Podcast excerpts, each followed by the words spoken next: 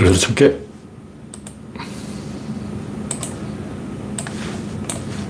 네, 청이 떴습니다.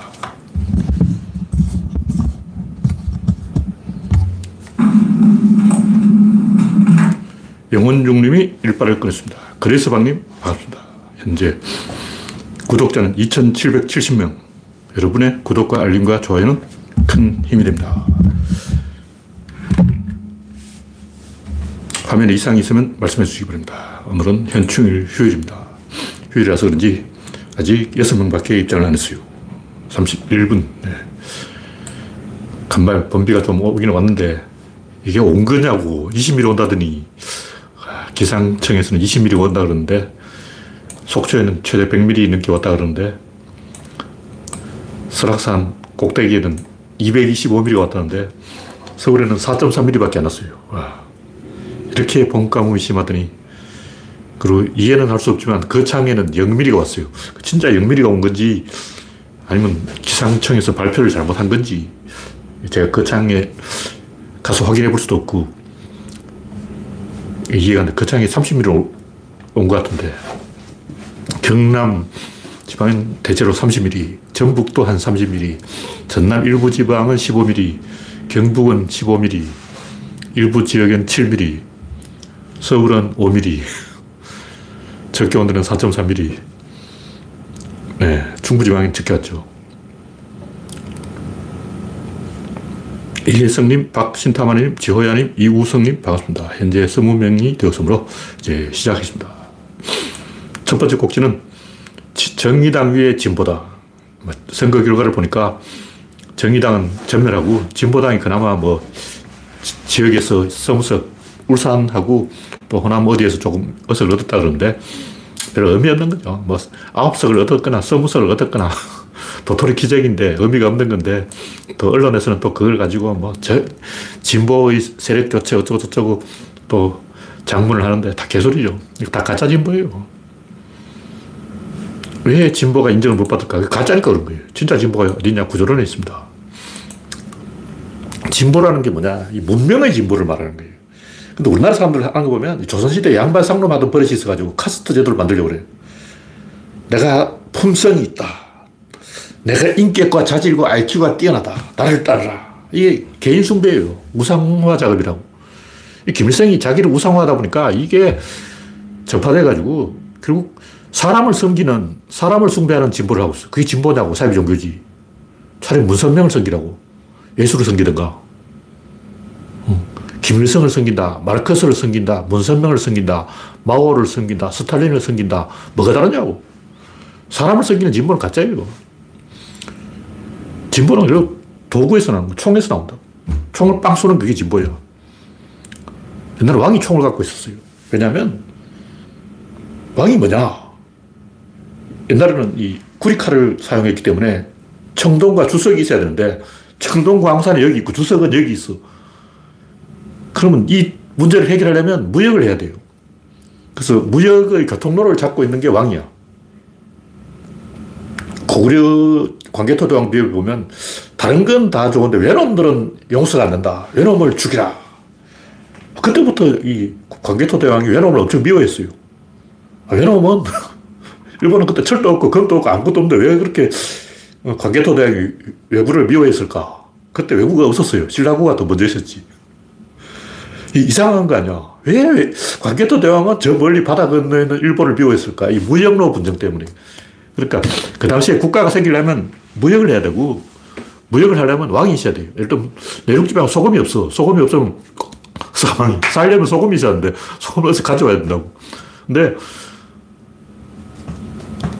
내륙 사람이 바닷가에 가서 소금 좀 주시오 그러면 원래 이 옛날에는 외지인 오면 죽여버려요. 너 어디서 왔어? 그러면 저쪽 동네에서 왔는데 죽어. 무역을 안 한다고. 다 사망이에요, 사망. 왕이 있으니까 무역을 하게 되고, 무역을 하니까 구리와 주석을 합쳐서, 키프로스에 있는 구리와 그리스에 있는 주석을 합쳐서 구리칼이 만들어진, 청동이 만들어진 거예요. 거기서부터 이제 문명이 시작된 거죠. 그게 왕이 있는 거야. 왕이 왜 있냐? 왕이 없으면 무역을 못해. 무역을 못하면 나라가 망해. 그 당시에는 무역이 모든 걸 지배했는데, 조선 왕조 같은 건 무역 안 했어요. 그냥 자급자족. 근데, 이, 그건 후대 일이고, 고대는 무역이 없으면 인간이 살 수가 없었어요. 그래서 왕이 권력을 잡은 거예요. 근데 이제 철기가 나왔어. 철기가 나오니까 대장간을 진 놈이 왕이야. 개나 소나 다 왕이야. 그래서 봉건주의가 생긴 거죠. 그 다음에 이제 기사가 나왔어요. 말을 타게 된 거야. 그러니까 이 무역이 생기면서 왕이 등장했고, 철기 대장간이 풀무질하는 기술이 개발되면서 귀족이 등장했고, 말을 타게 되면서 기사 계급이 등장했고, 이런 식으로 점점점 이제 하향 평준화되어 가는 거예요. 일베 용어로 민주화가 되는 거예요. 점점 민주화돼서. 그래서 나중에는 이제 이 농사 기술이 발전했어요. 그래서 농민들의 시대가 열려버린 거죠. 그래서 조선 왕조는 이 농민들의 권력이 강해진 어, 그런 시대였다고. 일본 같은 경우는 세금이 칠십 퍼센트야. 농민들 생산한 걸 왕이 다 뜯어가 버린다고. 왜 그러냐? 그렇게 하면 나라가 안 돌아가. 그렇게 해야만 나라가 돌아가는 거예요. 그래서 일본이 발전한 거예요. 그래서 조선은 이제 농민들이 권력이 세져가지고 세금 일본보다 훨씬 작은 나라가 된 거예요. 그런 식으로 왕권에서 귀족권, 기사계급, 농민 이런 식으로 점점점 내려가서 이제 민주화가 되어버린 거예요. 그 왜 그런 민주화가 되냐? 총 때문에 총을 빵빵 쏴대니까 전쟁을 하는데 전쟁의 주역이 누구냐? 옛날에는 왕과 귀족과 기사 이런 사람들이 전쟁을 했다고. 왜 유럽인들이 왕을 키웠을까? 영국인들은 왜 아직도 왕을 키우고 있냐? 어. 목장에 소를 키우는 애가 이해되는데 궁궐에다 왕을 키우는 건 좀 이해가 안 되잖아. 차라리 목장에 소를 키우라고. 소 키우면 우유를 짜잖아. 왕을 키우면 뭘 짜냐? 왕을 키우면 패권 짭니다. 그러니까 영연방 국가들이 많기 때문에 영연방 국가들이 결속을 유지하기 위해서 영국이 목장에 소를 안 키우고 왕궁에 왕을 키우는 거예요. 일본인들은 왜 왕을 키울까? 자기들도 연방이라는 거예요. 제국주의를 하고 싶어서 그런 거죠. 일본은 뭐 별시 안 하는 인간들이 있기 때문에 지역주의가 심하기 때문에 우리나라 사투리보다 일본 사투리가 훨씬 심해요. 그래서 말귀를 못 알아들어 버리니까 같은 일본인끼리 대화가 안 돼. 막 관동 사투리, 관서 사투리 막 골치 아파. 그래서 왕을 키우면 이런 문제가 해결되지 않을까. 너희들은 목장에 소를 키우냐? 우리는 왕을 키운다. 이런 짓을 하고 있는 거죠. 그래서 결국은 민주주의라는 건 총이에요. 총을 빵 쏘는 게 민주주의라고. 근데 이 사람을 낚는 기술을 가지고 뭐 어떻게 해보자. 너는 물고기를 낚느냐? 베드로야. 나는 사람을 낚느니라. 물고기 낚아서 얼마를 베느냐? 사람을 낚으면 물고기 두 마리야 빵 두 조각으로 오천 명을 먹여도 오천 명이 불만을 터뜨린 자가 한 명도 없었다. 내가 빵 두 조각으로 오천 명을 먹였는데 오천 명 중에 배고프다고 화를 내는 인간이 없었다. 와, 이 기적이잖아, 기적. 빵 두 조각으로 오천 명을 먹인 게 기적이 아니고 그 오천 명 중에 누구도 불만을 터뜨리지 않은 게 기적이라고. 왜냐하면 이게 되거든. 야부리가 돼. 아, 예수 형님은 야부리가 완전 되는 거야. 그래서 너희들도 나한테 야부리를 배우지 않겠냐? 야부리를 배우면 오천 명 중에 아무도 불만을 터뜨리지 않는다. 이런 기술을 이제 우리나라 이 좌파들이 이것이 예수 형님의 사기치는 기술을 좌파의 기술이다 이렇게 생각하는 거예요. 마르크스 형님한테 좀 배우고, 스탈린한테 좀 배우고, 마오 형님한테 좀 배우고, 김일성 형님한테 좀 배우고. 그래서 점점 야부리가 늘었어. 근데 문명이란 거대한 거예요. 이 거대한 것 중에 일부 극소수 이걸 가지고 뭘 해보려는 거는 양념이 되려고 하는 거예요. 주연이 되려고 해야지 왜 양념이 되려고 하는 거예요. 그러니까 이 좌파들이 하는 생각이 뭐냐면 인간 중에 다양한 인간들이 있는데 별의별 놈 다 있어요. 우리같이 이 신토불이하고 유기농하고 채식주의하고 막 이런 꼴통들도 좀 있어야 세상이 번듯하게 돌아가지 않을까 이런 생각을 하는 거예요. 그거 좋은 생각이야. 양념이 있어야지. 메인 메뉴만 있으면 재미가 없어. 간장도 있고 참기름도 있고 깨소금도 있고.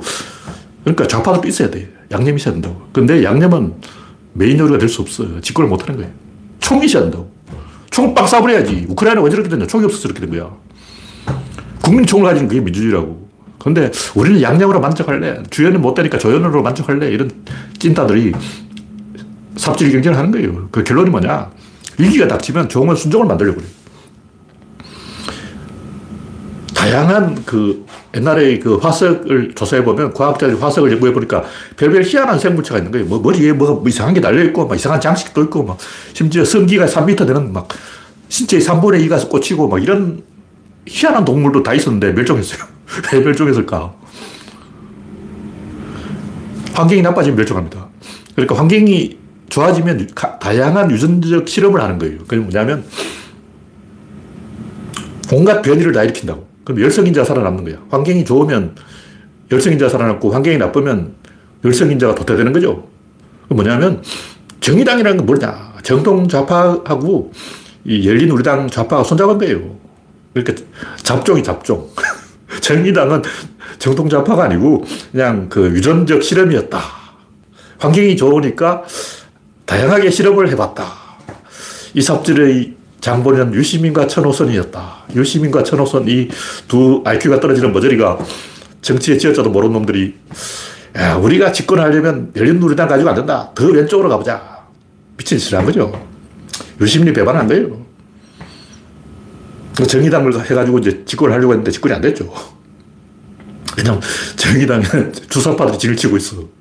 그래서 유시민이 주사파하고 싸워서 개박살나고 그 과정에 불화가 일어나서 이석기가 독립하고 이석기가 진보당을 만들고 지금 진보당이 정의당을 이겨버린 거예요. 그러니까 정의당이 멸망한 이유는 열린우리당 좌파의 잡종이었기 때문이다. 잡종이 순종을 이길 수가 없지. 왜냐하면 환경이 나쁘니까. 근데 환경이 좋으면 잡종이 이겨요. 그리고 이, 지금까지는 이 진보 세력이 좀 이기는 분위기였기 때문에 문재인 뜨고 막 이럴 때는 환경이 좋았어요. 환경이 좋았으니까 잡종이 이겨서 정의당이 뜨고 이제 환경이 나빠지니까 순종이 살아남는 거죠. 판소리도 그렇고 뭐 우리 촘이다, 우리 민노다 뭐 이런 거 보면 인간문화재한테 가보면 환경이 좋을 때는 막 변주를 해요. 응용을 한다고 퓨전을 하는 거야. 제재로 가는 거지. 또 환경이 나빠지면 점점 고지식해가지고 이 스승의 가르침에서 요만큼도 못 벗어나게 내가 충동대로 이렇게 하라 그랬지, 이렇게 하라 그랬냐. 혼내버려, 혼내. 혼을 내버려. 박살 내버린다고. 그럼 환경이 좋으면 좀 자유롭게 풀어주고 환경이 나쁘면 엄청 조이는 거죠. 왜냐하면 환경이 좋으면 이 제자를 많이 받아서 도장에 돈을 받아야 돼. 제자가 삼백 명이다. 한 사람당 십만 원 받아도 삼천만 원이래. 떼돈을 벌어. 그러니까 약간 변주를 허용해 주는 거예요. 야, 키 작은 사람 이렇게 하고 키 큰 사람 이렇게 하고 그렇지 않았어요? 자기 몸에 맞게 하는 게 그게 우리 춤이야. 우리 춤이라는 건 일정한 게 아니고 자기 신체에 맞는, 자기 흥에 맞는 동작을 하는 게 우리 춤이지. 이러다가 이제 제자 한 명밖에 없어. 제자 한 명밖에 없으면 야, 국가의 보조금으로 먹고 살아야 되는데 그러면 이제 저 새끼는 제자가 못 되게 해야 돼. 저 새끼를 조져야 돼. 서로 총질을 해야 되는 거예요. 내부 총질 들어간다고. 서열 싸움 들어가는 거야. 서로 쏴 죽이는 거지. 그 내가 마지막 살아남은 한 명이 남아 더야 국가 보조금을 탈 수 있어. 그래서 춤 동작은 요거, 요건 안 돼, 요거야. 판소는 이렇게, 민노는 이렇게. 점점 좁혀가지고 점점 이제 최악으로 만드는 거예요. 근데 우리가 알고 있는 이 판소리는 다 신재호 아저씨가 만든 건데, 근데 그 아저씨는 판소리 여기를 확 넓혀버렸어. 그러니까 신재호 형님은 좀 아는 사람이었어요. 그래서 판소리 이런 거 다 그걸 넓혀가지고 원래 여자 판소리가 없었어요. 근데 신재호 형님은 여자 판소리, 어린이 판소리 다 만들었다고. 다양한 실험을 한 거지.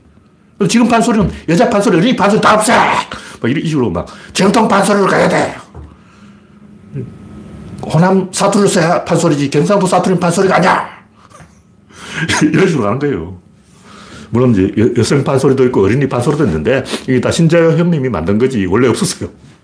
그래서 이 환경이 좋았기 때문에 신재호가 돈을 많이 벌었어요. 그때 구한말에 호장, 호, 호방, 이 육방 관속 중에 호방하면 떼돈을 벌어, 떼돈을 벌어. 전라도에서 호방했다면 돈 벌었던 거죠. 뭐 가렴 주고 착취, 전봉준, 동학난 왜 일어났겠어요. 신재호처럼 착취하는 인간이 있으니까. 또 뭐 그런 얘기는 필요 없고 중요한 건 환경이 나빠지면 순종을 만들려고 하기 때문에 병신짓을 하게 되는 거예요. 그래서 결국 멸종을 합니다. 멸종.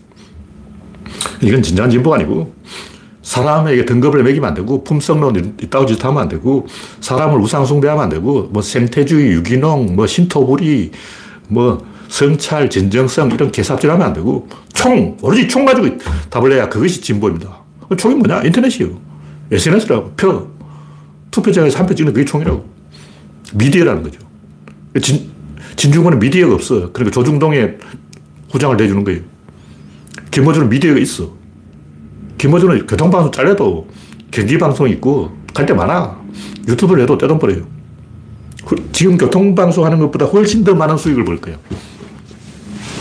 그러니까 미디어를 장악해야 답이 나오는 거지. 미디어가 없이 뭘 개소를 하겠다는 거예요. 우리가 생각을 봐도 왜 종편은 다 저쪽에 갖고 있냐고. 왜 우리는 미디어가 없을까? 한겨레도 우리 편이 있어. 배반했어요. 우리 편 미디어 뭐냐? 오마이뉴스 아니에요. 없어. 하도 없어. 열린공감티비밖에 없어. 우리가 미디어를 장악하지 못해 총이 없어서 진 거예요. 총을 장악해야 돼요. 진중권처럼 사기를 치지 말고 총을 장악하자. 이게 제가 하는 주장입니다. 사람 탓하고 뭐 사람을 숭배하고 그러다 원한을 쌓고 서로 니 탓이요 그러고 이런 비겁한 짓을 하면 안 돼요. 네. 라일락님, 별님, 홍택중님, 이선님, 지호야님, 코코님, 올리원님, 우창님, 박명희님 반갑습니다. 현재 이런 네 명이 시청 중입니다. 다음 곡지는 친문, 친낙, 친명, 친년, 대회전. 이름이 재밌네요. 문, 낙, 명, 연. 야. 근데 제가 보니까 김동연이 충청 음성 출신이에요. 음성. 야, 충청도 연구가 있네. 우리 쪽에 이 고졸한 이유가 충청을 못 잡아서 그런 거예요. 이해찬 혼자 버티고 있었는데 충청을 잡아야 우리가 이깁니다. 근데 이제 김동연이 충청 출신이기 때문에 뭔가 희망이 생겼어. 뭐 퍼즐이 맞는 거야. 뭐 이낙연이 잘못했다는데 뭘 잘못했을까? 딱 한 개예요. 충청을 데려와야 되는데 왜 충청을 못 데려오냐. 충청에 데려올 사람이 없어. 충청에 할배 이해찬밖에 없는데 이해찬 너무 늙었고 젊은 사람이 있어야 되는데 젊은 충청 인재를 이낙연이 발굴을 못한 거예요. 그러니까 디제이와 김종필이 손을 잡았잖아요. 그런 호남과 충청의 연대를 만들어야 되는데 그걸 이낙연이 못한 거야. 그것밖에 잘못한 게 없어요. 뭐 이낙연이 어쩌다 저쩌다 뭐 수박이다 다 개소리고 그냥 화가 나니까 하는 소리고 솔직히 까놓고 이야기하자고. 왜 이낙연은 충청표를 못 잡았냐? 그걸 가지고 이야기해야지. 개소리하고 있는 답변 없고 그거야. 그리고 이재명은 뭘 잘못했을까? 이재명은 이제 피케이표를 잘라야 되는데 티케이는 아무리 잘라도 표가 안 나와. 티케이로 가위로 확 자르면 부산에서 그 민주당 지지 세력이 최대한 사십오 퍼센트, 사십구 퍼센트 이렇게 돼요. 피케이에는 민주당 세력이 삼십 퍼센트 좀 되는데 그 이유가 뭐냐면 호남 사람 그게 많아요. 호남 사람이 부산에 많이 살아요. 왜냐면 그 공장이 거기 많으니까. 그래서 호남에, 이 피케이에 호남 사람이 한 십오 퍼센트 있고, 거기 또, 원래 경상도에도 이 진보 세력이 한 이십 퍼센트 있어요. 합치면 삼십, 사십 퍼센트 나온다고. 근데 대구는 없어. 대구도 김부겸이 된 거 보면 일부 그 엘리트 그 동네가, 김부겸 그 출마 동네가 대구에서 부자들이 사는 동네예요. 그러니까 대구에는 부자들이 진보라고. 서울에는 가난뱅이들이 진보고 대구는 부자가 진보다 뭐 그런 얘기죠. 그래서 알고 보니까 진보가 다 부자였다 이런 얘기가 많이 있어요. 하여튼 이 우리, 우리 편끼리 총질하지 말자 그런 얘기인데 총질 좀 하면 어떠냐. 이 상호작용하는 게 내부 경쟁하는 게 또 활력이 활력 물갈이하고 해야지. 그러니까 긍정적으로 보면, 뭐, 뭐, 친명이 어떻고, 친낙이 어떻고, 우리 편끼리 이렇게 내부 총질하는 것도 활력이 될 수가 있고, 왜냐면,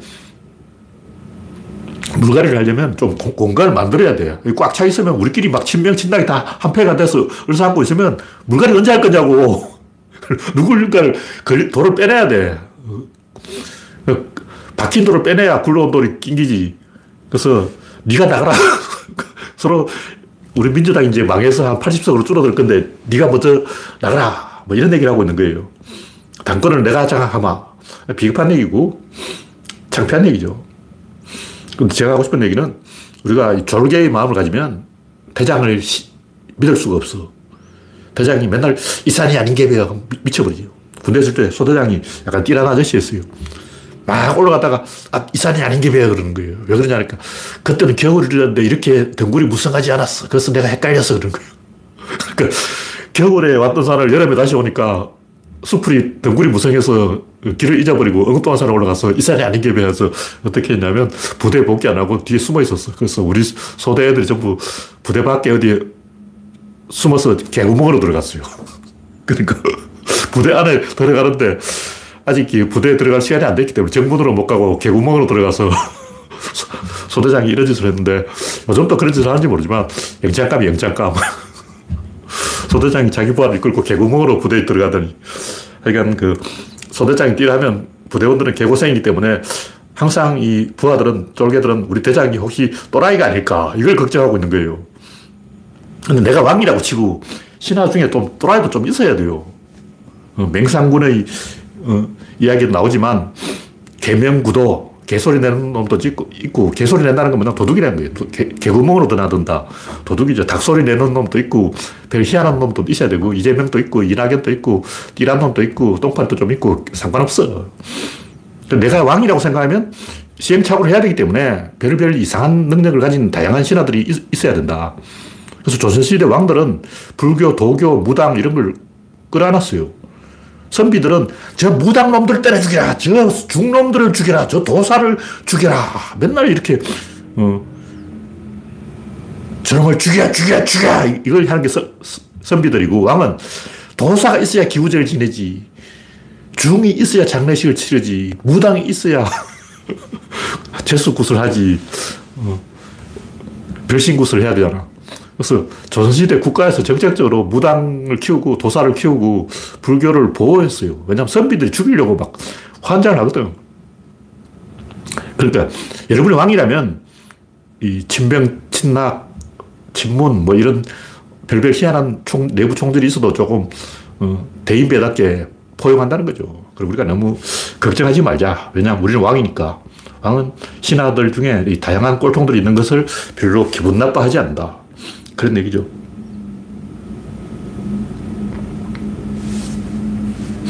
시행착오를 해봐야 되기 때문에 뭐 진명이든 친낙이든 진이든 진문이든 신경 쓰지 말자. 그런 얘기입니다. 네, 다음은 이재명, 박지현, 이낙연. 박지현을 비대위원장 맡긴 사람은 이재명이다. 이런 얘기도 있고. 그러니까 이, 이재명은 상식적으로 안 나와도 되는 선거를 나왔어. 그리고 어쨌든 이재명 덕분에 경기도라도 먹었고 인천 계양이라도 건졌으니까 잘됐다 이렇게 생각할 수도 있죠. 이재명 욕하면 안 되고, 이재명도 대장동 때문에 어쩔 수 없이 나온 거죠. 근데 어떻게 보면 질 싸움을 확 져버려야 이길 싸움을 이긴다고. 이번에 이제 확 질 줄 알았는데 조금 졌는데, 조금 진 게 오히려 더 안 좋은 게 아닐까, 확 져버려야 되는 게 아닐까 이렇게 생각할 수도 있는 거예요.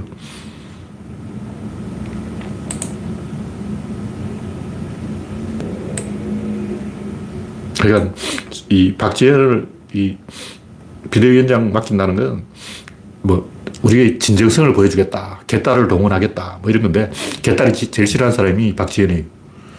박지현은 개딸의 대표로 왔는데 개딸 행동을 했냐고. 얼굴마담으로 왔는데 얼굴마담 시키니까 본전을 터, 본진을 털어버리는 거예요.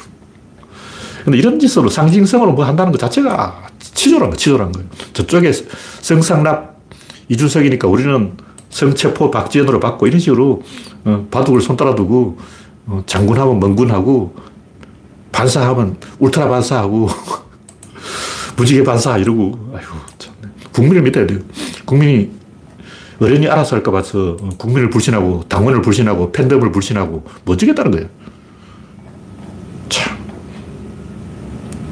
옛날 세종대왕이 한글을 만드니까 최말리란 양아치가 저 백성놈들이 말이야, 저 무식한 놈들이 말이야, 종자가 다른데 말이야, 저 종자가 다른 백성놈들이 글자를 안 알고 배운다고 해서 어, 머리가 깨이겠습니까? 하고 세종한테 대들다가 양사대기 받은 거 아니야.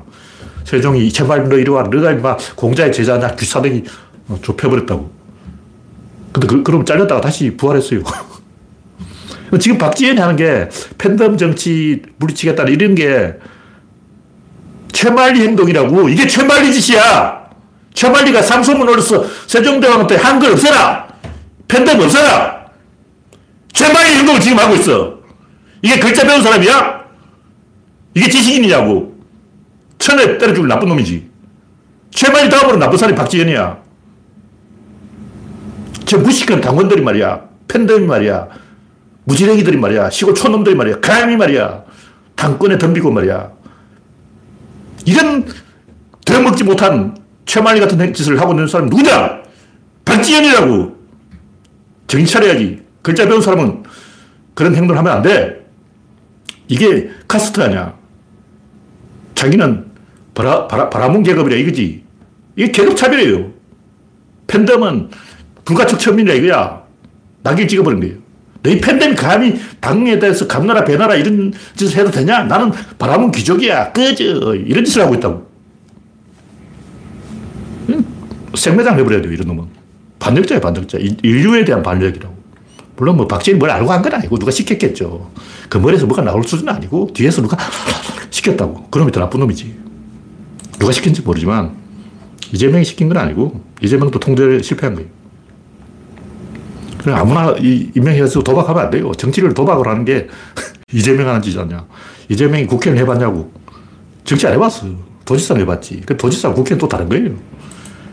국회의원은 합의를 하는 거고 도지사는 지 꼴린대로 결단력을 보여주는 건데 결단을 한다고 되는 게 아니고 협상을 해야 돼요.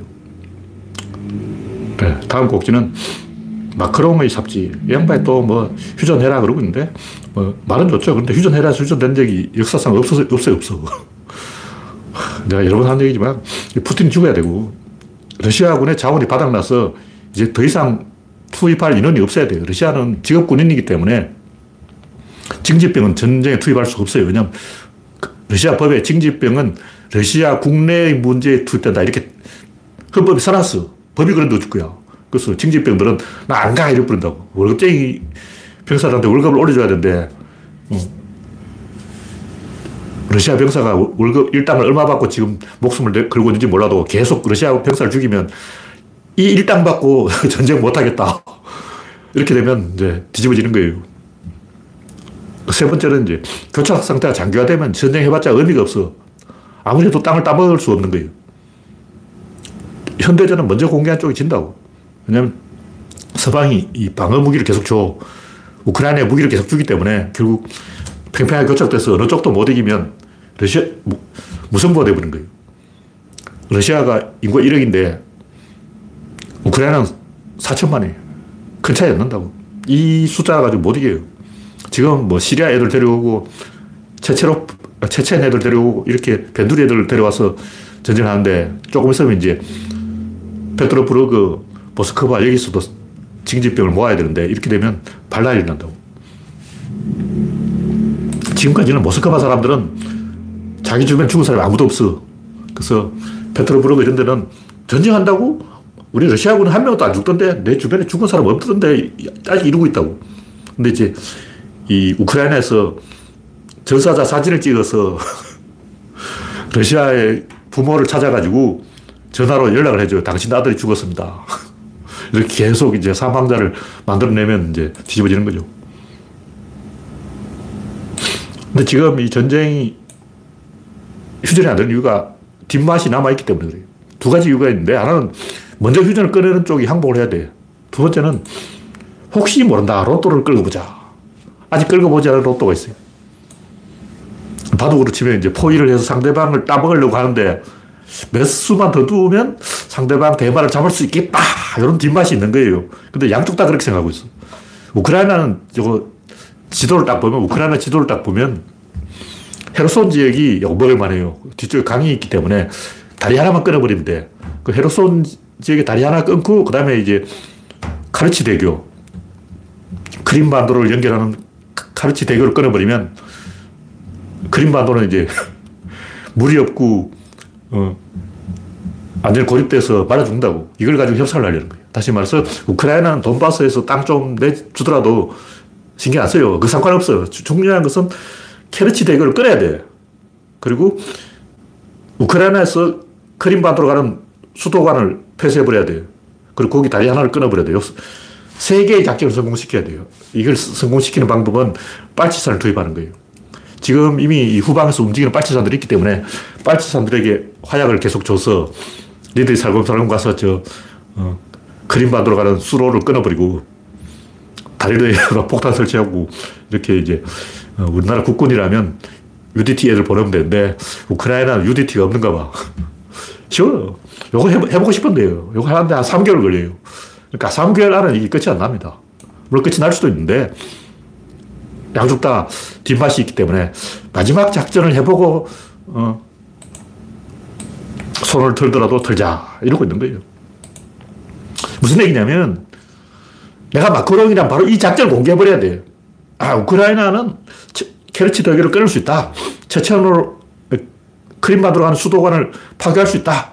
다리, 다리를 끊을 수 있다. 이걸 러시아 쪽에 공개해버리는 거예요. 그리고 내가 프랑스 군대를 동원해서 프랑스 무기로 도와주겠다. 크림반도 연기랑 다리까지, 다리를 폭격할 수 있는 미사일을 우리 프랑스가 주겠다. 이렇게 협박을 하는 거예요. 그걸 해야지. 불을 찔려야지. 산불을 잡으려면 맞불을 찔러야 돼요. 내가 마크롱이라면 그렇게 이 우크라이나가 이길 수밖에 없는 구조를 폭로를 해버릴 거야. 그러면 젤렌스키는 뒤집어지는 거지. 왜냐하면 작전이 다 공개됐어. 작전을 다 공개해버리는 거야. 초를 치는 거지. 그리고 러시아 작전도 다뤄내가지고 작전을 다 공개해버려요. 러시아 너희들이 돈바스 먹어가지고 어, 거기에서 뭘 차지하려는지 내가 다 알고 있다. 이렇게 터뜨려버려야 돼. 되게 뭐 게시판에 다 써놨지만 이 러시아의 뒷막, 우크라이나의 뒷막 각자 먹으려고 하는 목표가 있어요. 근데 이 목표를 달성하는데 실전 몇 년이 걸릴지 알 수가 없지만 짧아야 삼 개월이다. 그래서 최소 이제 구월달 돼야 뭐가 슬금슬금 변화의 조짐이 보일 것이다. 이렇게 추측이 되고 있는 거예요. 뭐 이 정도로 이야기하고.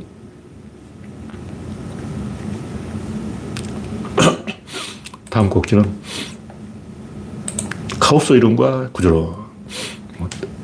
유튜브 영상 이야기에 카오스 이야기가 나와서 하는 얘기인데, 최근 제가 카오스냐 코스모스냐 그 얘기를 쓰고 있잖아요. 근데 카오스 이론을 딱 뒤집으면 그게 구조론이에요. 카오스 이론은 귀납이고 구조론은 연역인데, 카오스는 이론이 아니야. 카오스란 혼돈이라는 건데, 혼돈이 무슨 이론이냐고. 질서가 이론, 이론. 이론이라는 그 자체가 뭘 보고 이론이라 그러면 방정식을 보고 이론이라 그러는 거예요. 그러니까 방정식을 하나 찾아내야 돼. 구조론의 방정식은 질, 입자, 힘, 운동량, 그게 방정식이에요. 질을 이렇게 하면 입자가 되고, 입자를 이렇게 하면 힘이 되고, 힘을 이렇게 하면 운동이 되고, 운동을 이렇게 하면 양이 된다. 이게 방정식인데, 다섯 개의 천칭을 층으로 쌓은 거예요. 천칭 저울 위에 또 천칭 있고, 또 천칭 있고, 또 천칭 있고, 또 천칭 있다. 이거죠. 제가 인공지능을 인정하지 않는 것도, 알파고 어쩌 보면 그 천칭이 다섯 개가 없어. 한 개 있는데, 천칭 한 개 가지고 빡세게 돌린다고 해서 그게 인공지능이 되는 게 아니라, 다섯 개의 천칭을 보여주면, 아, 인공지능 맞네. 어, 다섯 개의 대칭이 한 점에 맞물려 있구나.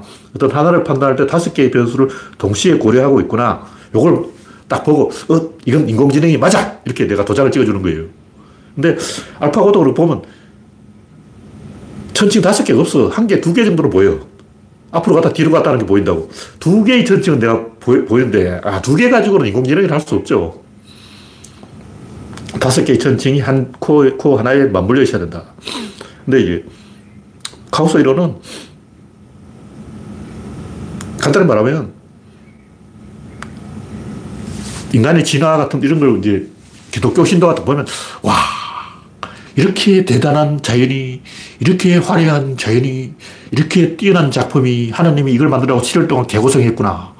와 하나님 이거 칠 일 만에 다 만들려고 완전 존나 빡센데 종이 수백만 종, 수천만 종, 수억 종이 있는데 와 수억 종을 오늘 벼룩 만들고, 내일 바퀴벌레 만들고, 다음 모기기 만들고, 다음 똥파리 만들고, 새파리 만들고, 언제 다 만드냐고. 야, 하나님이 막, 이 종 만들 기계를 막, 존나게 돌린 거야. 실로 어떻게 저렇게 빡세게 작업을 했을까, 이것지 않은데, 이, 카오스 이론은 뭐냐면, 이거 의외로 쉽더라. 자연을 딱 관찰해보니까 잘 되더라. 왜냐면, 동형 복제, 패턴 복제를 하기 때문에, 같은 패턴을 계속 찍어내면 된다는 거예요. 그래서 컴퓨터 프로그램으로 이 나뭇잎 같은 걸 그림을 그린다고 치고 프로그램한테 시키면 금방 그려요. 저거 그리려면 삼 년 동안 작업해야 될 것 같은데 프로그램은 세 시간 작업하면 막 뚝딱 나와버리는 거예요. 무슨 얘기냐면 일 디보다 이 디가 쉽고 이 디보다 투 디보다 쓰리 디가 쉽고 쓰리 디보다 포 디가 쉽고 차원이 올라갈수록 더 쉬워요. 우리는 차원이 올라가면 더 어렵지 않을까 싶은데 이 엔이를 투디로 그림으로 뺑기칠해서 그리는 것보다 쓰리 디로 컴퓨터로 돌려서 하는 게 더 쉬워요. 예를 들면 이제 우리가 북한의 김정은을 하나 만든다고 칩시다. 쓰리 디로 만드는데 키는 백칠십이고 체중은 백오십이라 딱 입력을 해주면 자동으로 돼지가 딱 나온다고. 왜냐면 키가 백칠십이고 체중이 백오십이면 돼지일 수밖에 없잖아. 그럼 어쩌라고. 체중이 백오십인데 키가 백칠십인데 그럼 김정은이지 뭐 어쩌겠냐고. 자동으로 나오는 거야. 이 밸런스의 원리에서 나머지는 값을 일일이 지정할 필요도 없어. 뭐 목둘레가 어떻고 뭐 배둘레 햄이 어떻고 이 필요도 없어. 그냥 지가 알아서 컴퓨터가 막 쫙쫙 뽑아내는 거예요. 그러니까 쓰리 디가 훨씬 쉬워. 쓰리 디로 영화 만드는 게 더 빠르다고. 그래서 사람들이 그걸 잘 모르는 거야. 구조론은 이게 다섯 개이기 때문에 한 개를 변수를 주면 삼천백이십오 개가 동시에 변해요. 그래서 삼천백이십오 개를 작업할 필요가 없어. 한 개만 딱 건드려주면 돼요. 숫자 하나만 딱 건드리면 쭉 나오는 거예요. 근데 이제 창조과학회 이런 이제 기독교 또라이들은 그걸 잘 모르기 때문에 하나님이 밤낮으로 고생해서 벼룩 만들고 빈대 만들고 모기 만들고 새파리 만들고 욕받습니다 하나님, 이렇게 생각하는데 사실 하나님이 만들어도 그냥 쉬워요. 단 백삼십칠억 년이 필요해. 하나님이 이 천지 창조하는데 존나게 쉬운데 그냥 이렇게 뿅 하면 돼요. 내가 하나님을 측으로 뿅 하면 백삼십칠억 년을 투자하면 쫙 나옵니다. 시간이 좀 걸려요. 나한테 백삼십칠억 년만 주면 이 천지 창조 이런 거 딱 어, 쉬워. 내가 하나님이라도 금방 만들어. 그런 힌트를 이 카오스 이론이 뭐 제시했다는 건데 뭐 대단한 건 아니고 카오스 이론이 뭔가 이 쉽다. 알고 보니 쉽다. 이런 뭔가 감을 얻은 거죠. 왜 쉬우냐? 몰라. 뭐 기이한 끌게 그런데 말이 이상하잖아. 뭐 기이하길 뭐가 기이해. 이론이라는 것은 그냥 방정식을 들고 와야지 뭐 기이하다 그러고 뭐 끌게 개소리하고 있네. 이게 멍청한 거예요. 어쨌든 구조론은 코끼리 발을 만져보는 거고 구조론은 아니 카오스는 코끼리 다리를 만져보는 거고 구조론은 코끼리 척추를 만져보는 거예요. 핵심을 만져보는 거예요. 천칭 저울이 있다면, 저울이 있다면, 이 대칭을 마, 만져보지 말고, 요, 코어를 만져봐야 돼. 요걸 봐, 봐, 보면, 요게 진입자 힘 운동량이라고, 요 코어를 복제하는 거지, 대칭을 복제하는 게 아니에요. 꿀뚝에서 연기 나온다면, 그 연기를 복제하는 게 아니라 꿀뚝을 복제하는 거예요. 어린아이가 이제 비누거품을 푹 불어서 온갖 거품을 만든다면, 그 거품 만드는 대롱을 복제를 해야지, 거품을 복제하는 거는 언제 그걸 복제할 거냐고! 삼 년 걸려! 비누방울 만든 어린이 봐, 그 대롱이 중요한 거야. 대롱을 훅 물어보면 비누방울 삼천 개가 생기잖아. 하나님이 비누방울 대롱으로 비누방울 삼천 개를 만든 거지, 막 비누방울 한 개씩 만든 게 아니라고. 존나 쉬운 작업이었다. 그런 얘기예요. 네, 마지막으로 태초에 상호작용이 있었다. 태초에 뭐가 있었을까? 뭐 제가 최근에 쭉 하던 얘기에 이 불완전과 완전, 뭐, 카오스와 코스모스, 뭐, 쭉 이야기한 건데,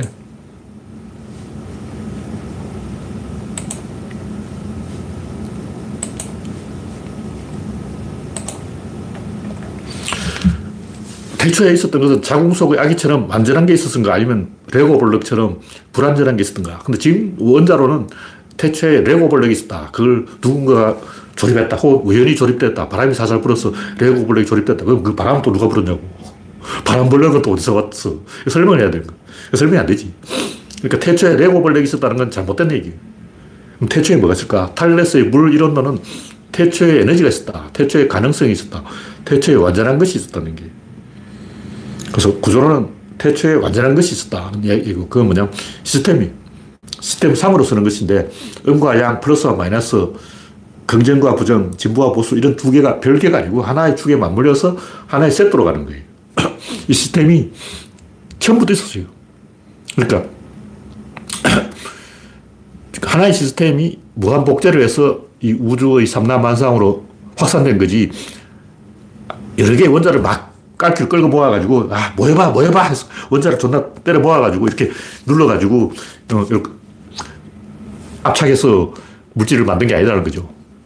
그러니까 하나님이 물질을 존나 끌고 모아서 막 망치를 때려가지고 전구통이 찌어져서 이렇게 막 쭈물러가지고 도자기를 빚듯이 어, 세상을 빚은 게 아니고, 거푸집을 갖다 놓고 혹 불어버리면 비누방울처럼 뽀르륵 나오는 거예요.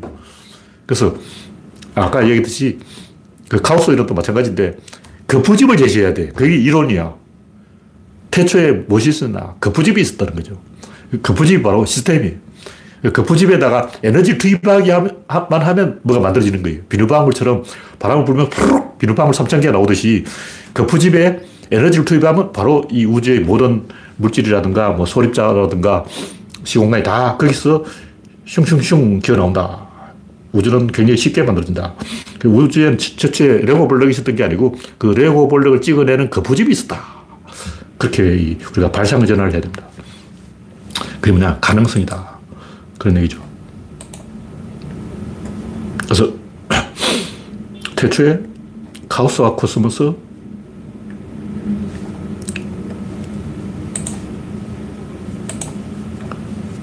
아, 무른 것과 강한 것, 지난번에 이야기했는데, 탈레스의 물 이론이 그 물 물의 성질, 물의 물은 성질이 그 거푸집의 성질이었다. 뭐 이런 얘기죠. 플라톤의 이데아론. 거푸집이 이 세상을 만들려면 좀 딱딱한 거야 안 돼. 좀 말랑말랑한 거야 돼. 근데 물질은 안 돼. 좀 뭔가 초능력 뭐 이런 거야 돼. 왜냐 그래야 사람들이 속아 넘어가지. 물질로 하라고 하면 의심을 한다고. 물질을 갖고 하면 저 돌멩이 갖고 와서 야 이걸 해봐 그런다고. 그럼 플라톤이 골치 아프잖아. 나한테 그걸 만들으라고 뭐 어떻게 하라고. 어. 사원소설, 물질을 가지고 사원소설 주장하면 불, 바람, 뭐 물, 흙 이런 거 갖고 와서 플라톤한테 주고 플라톤 너 이거 줄 테니까 이걸로 깨구리를 만들어 주시오. 그럼 플라톤 입장에서 존나 골치 아프다고. 어. 어떤 아저씨가 시골 아저씨가 와가지고 어, 당신이 뭐 사원소설 어떻고 하던데 내가 사원소설을 갖고 올 테니까 당신이 두꺼비를 만들어 주시란가요? 그러면 플라톤이 굉장히 골치 아픈 거예요. 그럼 어떻게 되냐면 아 그것은 영화 필름과 같은 것이다.